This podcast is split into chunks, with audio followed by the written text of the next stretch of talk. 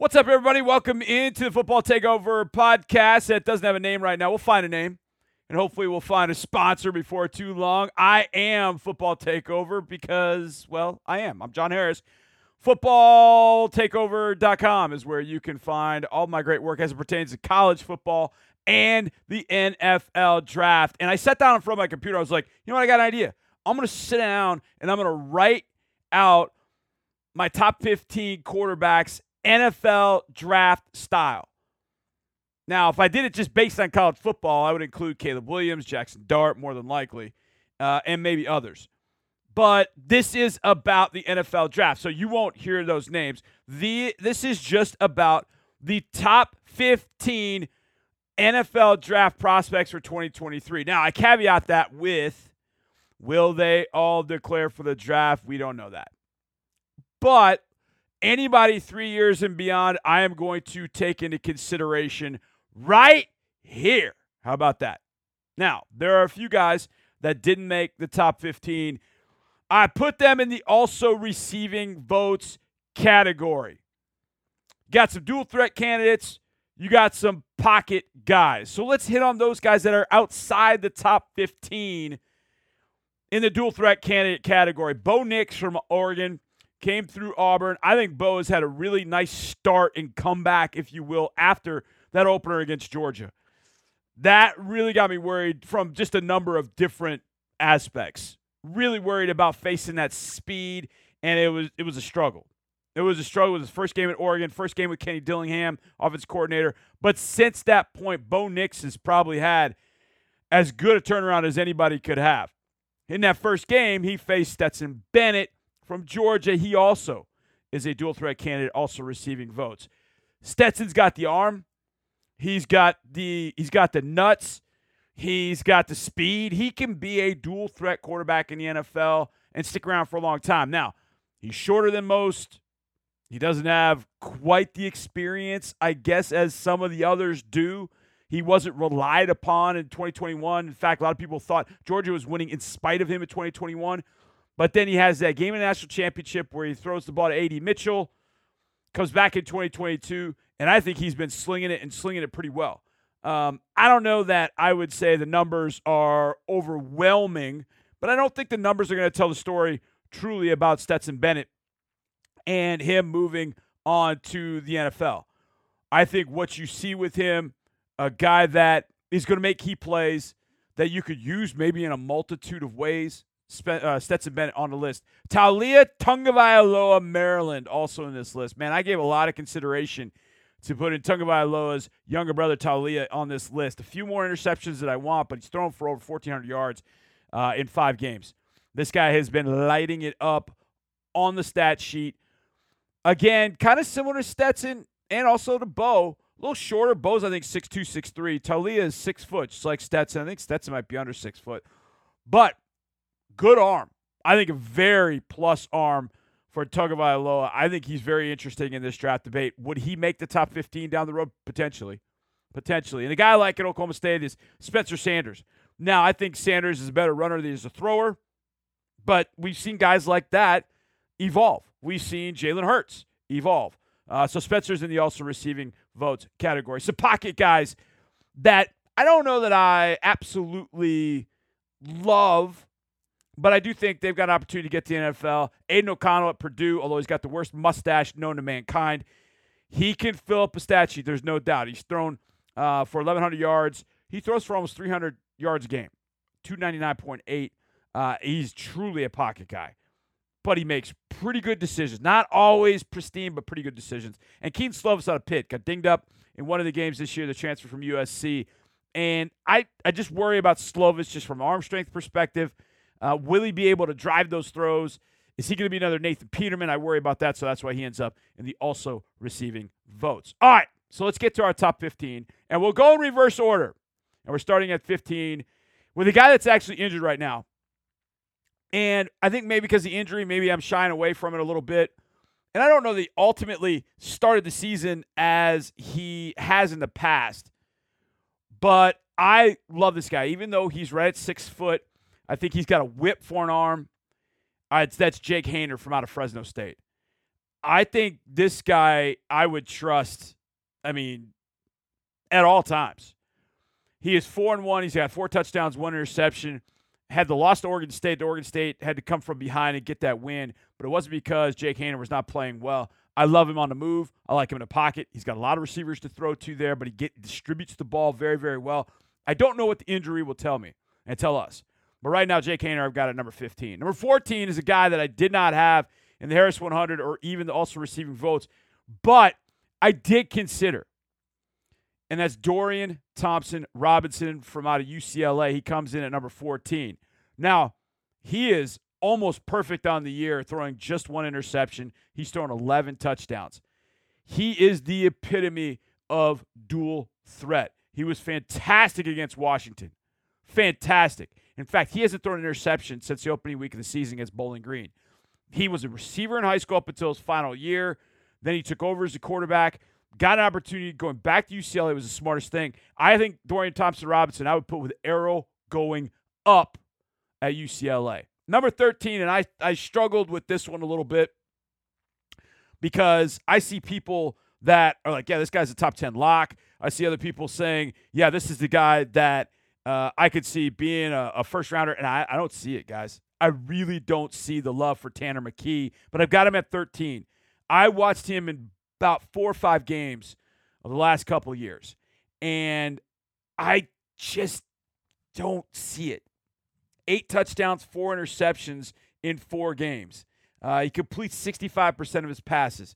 He is a tall quarterback, drops down a little bit, three quarters with his arm motion, but he does a lot of his work in, in productive work when they've been behind. I'll never forget seeing, you know, the games. I'm like, man, where's McKee? And all of a sudden, fourth quarter, they're down, and he throws a dime in the end zone. Like, where's that been? So I'm I'm conflicted. So I put him at number 13, Tanner McKee out of Stanford. Number 12 is a guy that I comped to Jimmy Garoppolo. And I copped him because the size is almost the same. The arm slot, the arm throws, all the different things that Cam Ward from Washington State, what he has and what he does, I see a lot of Jimmy Garoppolo. And Ward is a guy that can run when he has to. Same with Jimmy. But he moves so that he can find receivers down the field. He always keeps his eyes down the field. I think his accuracy can be off at times. And that worries me a little bit. But that air raid offense, there's a lot of horizontal to it. But when he does throw the ball on the field, he's got excellent arm strength. He's got good accuracy down the field. I like me some Cam Ward at Washington State, and I got him right now at number 12. At number 11, guy struggled a little bit the game against A&M, and obviously he struggled against Alabama. It's Alabama. Uh, I mean, it's it's going to happen. But I think KJ Jefferson is a guy to watch coming out of Arkansas. 6'4, 245, big. I mean, his favorite player apparently was Cam Newton growing up. I don't quite see Cam Newton. I think he's more a little bit pumped up Jalen Hurts. Now, the key when in, in comparing a player to Jalen Hurts is the fact that Jalen got better once he got to the league. So, can KJ Jefferson do that? He can make whatever throw he is asked to make. He's not asked to throw the ball a ton. He had to throw it the most against uh, Missouri State. And in that game against Missouri State, he threw 31 times. So he's not asked to really carry Arkansas's offense through the air. But he he's very accurate with football, completes 61, 66% of his passes. He's 9 to 1 touchdown interception ratio. He's going to take care of the football when he's throwing it. The only interception came against Missouri State. He has not thrown an interception against Cincinnati, South Carolina, A&M, and Alabama all year long. Now, he's really not aired it out much and doesn't throw the ball down the field a ton. So that's going to be something that he's going to have to do uh, a little bit more in his career to really get a team to say, you know what? That Arkansas, Kendal Briles offense, I want to see more downfield shots. Um, I want to see him more be more accurate. When he does take shots, he's got some receivers and he shows the arm strength. I just want to see a little bit more of that. I want to see him more, be more consistent in the middle of the field, those intermediate uh, dig throws. I got KJ Jefferson at number 11. And number 10, and really, I'm a little bit uh, in between on this one for one reason. And that's because I don't know what exactly Sam Hartman was going through at the beginning of the season. He missed the first game. I think it was the first game of the year. He missed that first game. Uh, didn't play in a game against VMI, and it was it was a medical issue, and I, no, that's all we really got was it was a medical issue. Now Sam has had some medical issues. If you watch QB one on Netflix, you know that Sam. I think it was a car accident that Sam got in. I believe that's what it was, and it was boy, it was oh wow. I mean, just just thinking about it. But he had to have surgery uh, when he was in high school. He set all kinds of records uh, at Davidson Day School. Then he followed his coach uh, down in South Carolina. Had a great senior year. Then he went to Wake and started day one. And he has ascended. I think he's really taken to Dave Clawson's offense. He's not the biggest guy in the world, but I don't know that I I, I lose too much sleep over that. He's 6'1", 210. Sturdy. He will run the football on that slow mesh read but he makes really good decisions with the football. He challenges down the field. He is unflappable in the pocket. He will get out of the pocket and make throws down the field. He'll find open receivers. He'll run when he has to. I love everything about Sam Hartman. In four games, he's 15 and 2, 15 touchdowns, two interceptions. And the only reason he's at number 10 is I just don't have a good feel for what it was he was dealing with. And as a scout, I'd want to know. And if I'm in that area, I mean, I want to know everything about Sam Hartman because I think Sam could be a guy that sticks around in the NFL for a while, a long while. I mean, to me, there's kind of a you know kind of a Tyrod Taylor, Andy Dalton kind of mix. If you mix those two together, that would be Sam. But I think he's a better thrower than both those guys were. But like size wise, really got out of the pocket. I think he kind of kind of is the in the mold of those two guys. So Sam Hartman from Wake Forest is number ten. Number nine is a guy that gosh, I every time I watch him, I feel like this guy. I, am I am I just not giving him enough love because I I love the guy. And that's Grayson McCall out of Coastal Carolina. Whether you love the mullet, love the mustache, whatever it is, I just feel like he might be the most consistent quarterback in all of football. 14 touchdowns through the air this year in five games. He only has one interception. Ironically, it came against Gardner Webb. He runs an offense that demands precision in footwork. I mean, there are spins and there are fake option plays. There's fake option one way, throw it back the other. There are all kinds of things that he is asked to do in an offense. So I'm curious how that translates to an NFL offense. But I think if anybody's going to do it, I think he can. I think he is good size at 6'3, 215. I think ball placement, feet, all those things that you want, he's got it. I'm not really sure that he doesn't have the tools you're looking for. Now, does he have a howitzer of an arm? No, but it's a it's a plus arm. Not a great arm. I mean, he's not Josh Allen type, but he can make every throw that he'll be asked to make at the NFL level. He's run for three touchdowns, ran it uh, 39 times this year for 125 yards. So he's got that part of his game too. He will run it when he gets out of the pocket he will get out of the pocket and he will throw and find receivers down the field. So he make many big plays against BYU uh, a couple years ago. That COVID game they set up was fantastic. He made one play where he got out of the pocket, BYU, whoop, and he floated it down the field to uh, his receiver. Big, big play in that game. So he's got that ability. Grayson McCall at number nine. And number eight is arguably the hottest quarterback to me that people just refuse to talk about for whatever reason. I don't know why. Maybe it's because they got housed at Oregon, and it really wasn't even his fault. And that's BYU quarterback Jaren Hall. Six foot one, 205 pounds, completes 70% of his passes. He's 12 to 1 touchdown interception ratio. He has been fantastic. He threw one interception at South Florida the first game. Since then, he has been 10 touchdowns, no interceptions. Even in, in the uh, game at Oregon, he had two touchdowns, no interceptions. Against Baylor, he had a touchdown. Now, he didn't throw it as well that night, but he's also got the ability to get out of the pocket uh, and make plays, which I think you look at him, and I, I comped him to a Russell Wilson, Kyler Murray mix. I think it was kind of the way that I, I think that's what I put for him. But he's kind of a maybe it's maybe it's better Derek Carr and I don't know. I just get a Derek Carr kind of vibe, like Derek Carr, Russell Wilson God, if you could ever do that. Um, he's he's that guy. I think Jaren Hall is going to surprise a lot of people. And I could see Jaren Hall being that guy that teams draft uh, early in the third round. And all of a sudden, he just impresses, like Russell Wilson. Like he impresses them. Like, we didn't know this guy was that good, but leader, um, everything you want in a quarterback. Now, he's a little bit older. I think he's 24 right now. So that's always something you got to keep an eye on. So Jaren Hall comes in at number eight. Number seven, the man with the cannon, the man with the tools, the man with the traits, but it's confounding. And what do you do with Anthony Richardson from out of Florida? There have been games like Utah against Utah, fantastic. You walk out of there going, that's a top 10 pick. That's a top 15 pick. Look at him run. Oh my God, the arm strength. And you watch him against Kentucky, and you're like, oh man, what are you Anthony, what are you what are you doing here? Two picks, one pick six, cost him the game. It's been that sort of ride all year with Anthony Richardson. Now, if you think back to Josh Allen, and that's the player I comped him to.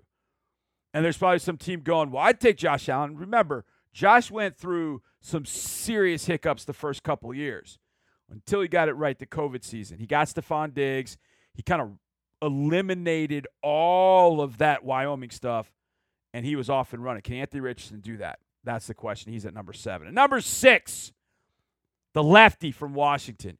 He was not on my Harris 100. In fact, and I'll be honest, I was actually looking for other Washington players this summer. And I wanted to watch the spring game to see if some of those guys had come back from injuries. And I'm watching. I'm like, man, who's this lefty? It looks like Penix from Indiana. It's Michael Penix Jr. from Indiana, transferred to Washington, and he is just gone crazy. You see the arm strength is there, and you don't have to flip the camera and make him a righty, all that kind of stuff. Penix has all the arm strength. Andre Ware called the game, UCLA and Washington, even a losing effort. In studying Penix leading up to that game and watching him that night, Dre just said, This guy's got everything you want in a quarterback. He's a lefty. He's averaging 9.1 yards per attempt. He's thrown for over 1,700 yards in five games, 16 touchdowns and three interceptions. Michael Penix comes in at number six. Number five, and I thought about this guy the entire time I was putting together my Harris 100 because I just had an inkling. With Tony Scott, excuse me, Tony Elliott going Tony Scott used to be Jeff Scott and Tony Elliott running the Clemson offense. Well, Jeff Scott went down to USF. Tony Elliott stayed in 2021 at Clemson, and that was not good for DJ Uiagalelei, and it's not been good for Brennan Armstrong. In fact, I took and we'll take Brennan Armstrong out of my Harris 100, even though I think Brennan Armstrong can play in the league but it just hasn't translated to that offense. Well, Elliott, when we went to Virginia, Brandon Streeter took over as the offensive coordinator at Clemson. That's been everything to DJ. Everything. He went off in the game against Wake. I mean, off. He's only thrown one interception. He's completing 65 plus percent of his passes. He runs the rock a ton. Quarterback run game uh, is, I mean, he's carried it 55 times in five games. He really didn't play all that much against Furman. So he can tote it. He can throw it. He has sprayed it. That was 2021. It just looked like a guy without confidence. That to me is what it looked like. He did not look like he had confidence. And that really eroded his season. But he is bouncing back and continues to. I am not all the way there because if he gets to max level like he was at Bosco out in California, he'll be in the top three. Not there yet. Is that five? DJ Uiagalelei from Clemson. Number four, might be a surprise. Now, I had him at number 80 in my original Harris 100. I remember writing that thinking, boy, I could be too low on, on this guy. And that's Hendon Hooker from out of Tennessee. And I think I am. I think he's been fantastic. He's got great footwork in the pocket. I love his release. Um, I love all the throws that he can make. That game against Florida, when they're backed up right before the half, and he drops an absolute dime down the field where his receivers got to lay out, but it's a sh- it's one of those where he can lay out to make sure he's got the catch, but it's just a well thrown ball. He took over that that uh, Florida game, and Richardson was great in that Florida game. Hooker was better. He's completing 72% of his passes through four games. He's eight touchdowns, no interceptions. He gets out of the pocket when he needs to. He has good pocket presence, but when he gets out of the pocket, he's going to throw the football. He can run. But at Virginia Tech, I just kind of thought, yeah, okay, he's Jack. He's just a guy. He's not that. He's number four. And I could see teams the back end of the first round going, you know what? Hendon Hooker is going to be my guy. And number three, the rifleman from Kentucky, Will Levis. And here's the deal with Will. There's so much to love. His guts. I mean, dude's got nuts, man. I mean, he's got nuts. He's he'll take hits. He'll make that key run on third and one. I've seen him over the past uh, on third and one when they need it. He's the guy they rely on. The other day against Ole Miss, third and two, he gets those two yards. But here's the bat: he fumbled the ball. It was the decision to dive and, and open himself up to a big hit. It was holding the ball too long late in the game against Ole Miss. And that's the frustrating thing with Will Levis. I cannot go all in on a guy at number one or two until the decision making gets a little bit better. I think he's got to get just calm, calm down a little bit, calm the game down a little bit. And at that point, starts executing at that level. I think Will Levis is going to end up being a guy that some teams will have one or two on their board. For me, he's three. And number two, CJ Stroud from out of Ohio State. I comped him to Joe Burrow this offseason in my Harris 100.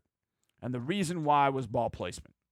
His ball placement. I don't care who he's throwing to. Olave, Garrett Wilson, Jackson Smith-Njigba, uh, Emeka Egbuka. He's throwing Marvin Harrison Jr., Cade Stover. It doesn't matter. He's got all these receivers. Those guys are re- very good. He makes them look even better because of where he puts the ball, the opportunity for those guys to catch and run. Same thing like a number of these guys. He gets out of the pocket, but it's out of the pocket to throw. The throw against Notre Dame where he's rolling right down the field, I mean, just sublime. The only reason that at number one is Bryce Young, the difference to me is that Young in the fourth quarter, I want him. Now, that is not meant that CJ Stroud can't do it in the fourth quarter. He just hasn't had to. Bryce Young has had to for multiple reasons. And he's performed. Auburn last year, that won him the Heisman. They're not doing anything. And he goes 98 yards. He he pulled that one out of his backside. The dime for a touchdown down in the right corner of the end zone at Auburn. The throw to Metchie in overtime to get the win. Against Texas, he shakes off a corner cat blitz that had him dead to rights, gets a first down, sets up the game winning field goal. In the fourth quarter, down by four, game is on the line. I want Bryce Young with the ball in his hands. All the other things about playing quarterback, he's got that. But that in the fourth quarter. Now, the injury to his AC joint, we'll see. Don't know what that's going to mean uh, in this A&M game this weekend or going forward. But that's how I have it.